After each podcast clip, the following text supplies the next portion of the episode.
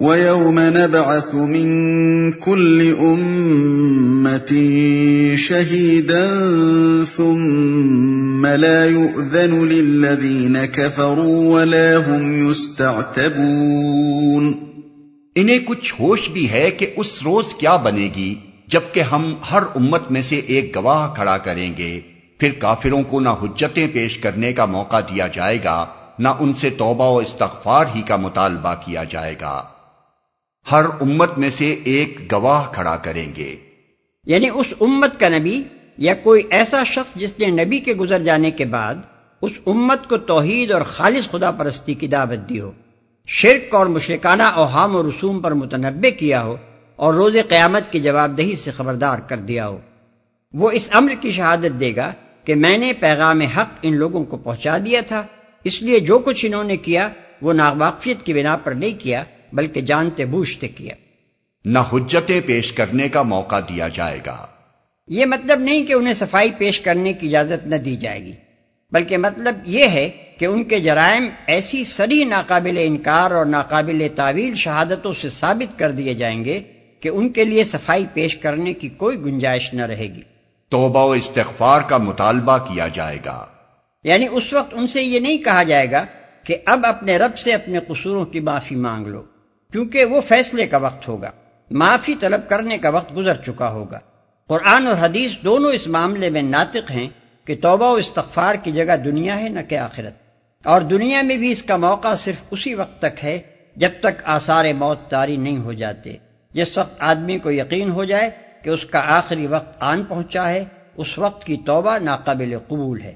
موت کی سرحد میں داخل ہوتے ہی آدمی کی مہلت عمل ختم ہو جاتی ہے۔ اور صرف جزا و سزا ہی کا استحقاق باقی رہ جاتا ہے۔ وَإِذَا رَأَى الَّذِينَ ظَلَمُوا الْعَذَابَ فَلَا يُخَفَّفُ عَنْهُمْ وَلَا هُمْ يُنظَرُونَ۔ ظالم لوگ جب ایک دفعہ عذاب دیکھ لیں گے تو اس کے بعد نہ ان کے عذاب میں کوئی تخفیف کی جائے گی اور نہ انہیں ایک لمحہ بھر کی مہلت دی جائے گی۔ وَإِذَا رَأَى الَّذِينَ أَشْرَكُوا شُرَكَاءَ جاءهم قالوا ربنا هؤلاء شركاؤنا قالوا ربنا هؤلاء شركاؤنا الذين كنا ندعو من دونك فَأَلْقَوْا إِلَيْهِمُ الْقَوْلَ إِنَّكُمْ لَكَاذِبُونَ۔ اور جب وہ لوگ جنہوں نے دنیا میں شرک کیا تھا اپنے ٹھہرائے ہوئے شریکوں کو دیکھیں گے تو کہیں گے اے پروردگار یہی ہیں ہمارے وہ شریک جنہیں ہم تجھے چھوڑ کر پکارا کرتے تھے۔ اس پر ان کے وہ معبود انہیں صاف جواب دیں گے کہ تم جھوٹے ہو۔ اس کا مطلب یہ نہیں ہے کہ وہ بجائے خود اس واقعے کا انکار کریں گے۔ کہ مشکین انہیں حاجت روائی و مشکل کشائی کے لیے پکارا کرتے تھے۔ بلکہ دراصل وہ اس واقعے کے متعلق اپنے علم و اطلاع اور اس پر اپنی رضامندی و ذمہ داری کا انکار کریں گے۔ وہ کہیں گے کہ ہم نے تو کبھی تم سے یہ نہیں کہا تھا کہ تم خدا کو چھوڑ کر ہمیں پکارو۔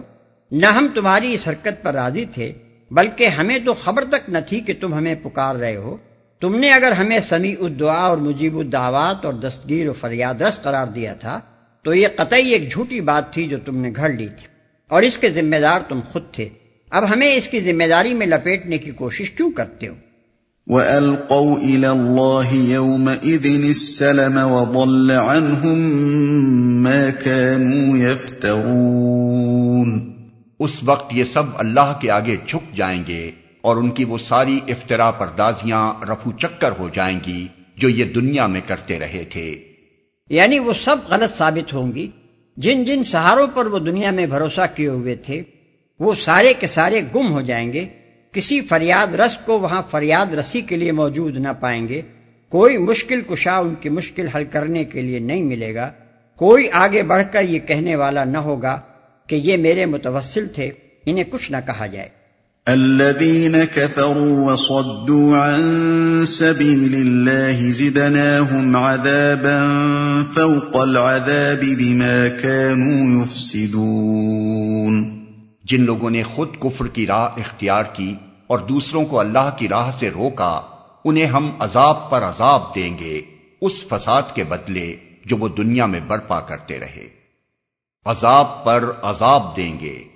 یعنی ایک عذاب خود کفر کرنے کا اور دوسرا عذاب دوسروں کو راہ خدا سے روکنے کا۔ وَيَوْمَ نَبْعَثُ فِي كُلِّ أُمَّةٍ شَهِيدًا عَلَيْهِمْ مِنْ أَنفُسِهِمْ وَجِئْنَا بِكَ شَهِيدًا عَلَى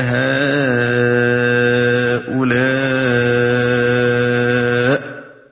وَنَزَّلْنَا عَلَيْكَ الْكِتَابَ تِبْيَانًا لِكُلِّ شَيْءٍ وَهُدًى وَرَحْمَةً وَبُشْرَى لِلْمُسْلِمِينَ اے محمد، انہیں اس دن سے خبردار کر دو، جبکہ ہم ہر امت میں خود اسی کے اندر سے ایک گواہ اٹھا کھڑا کریں گے، جو اس کے مقابلے میں شہادت دے گا۔ اور ان لوگوں کے مقابلے میں شہادت دینے کے لیے ہم تمہیں لائیں گے۔ اور یہ اسی شہادت کی تیاری ہے کہ ہم نے یہ کتاب تم پر نازل کر دی ہے، جو ہر چیز کی صاف صاف وضاحت کرنے والی ہے۔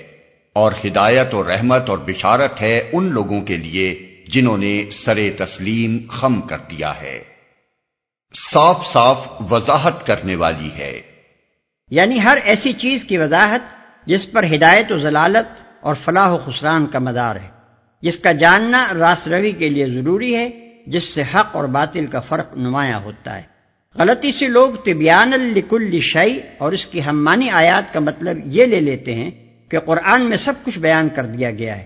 پھر وہ اسے نبھانے کے لیے قرآن سے سائنس اور فنون کے عجیب عجیب مضامین نکالنے کی کوشش شروع کر دیتے ہیں۔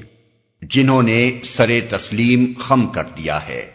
یعنی جو لوگ آج اس کتاب کو مان لیں گے اور اطاعت کی راہ اختیار کر لیں گے ان کو یہ زندگی کے ہر معاملے میں صحیح رہنمائی دے گی۔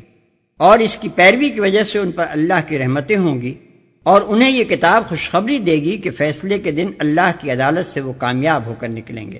بخلاف اس کے جو لوگ اسے نہ مانیں گے، وہ صرف یہی نہیں کہ ہدایت اور رحمت سے محروم رہیں گے، بلکہ قیامت کے روز جب خدا کا پیغمبر ان کے مقابلے میں گواہی دینے کھڑا ہوگا، تو یہی دستاویز ان کے خلاف ایک زبردست حجت ہوگی۔ کیونکہ پیغمبر یہ ثابت کر دے گا کہ اس نے وہ چیز انہیں پہنچا دی تھی جس میں حق اور باطل کا فرق کھول کر رکھ دیا گیا تھا۔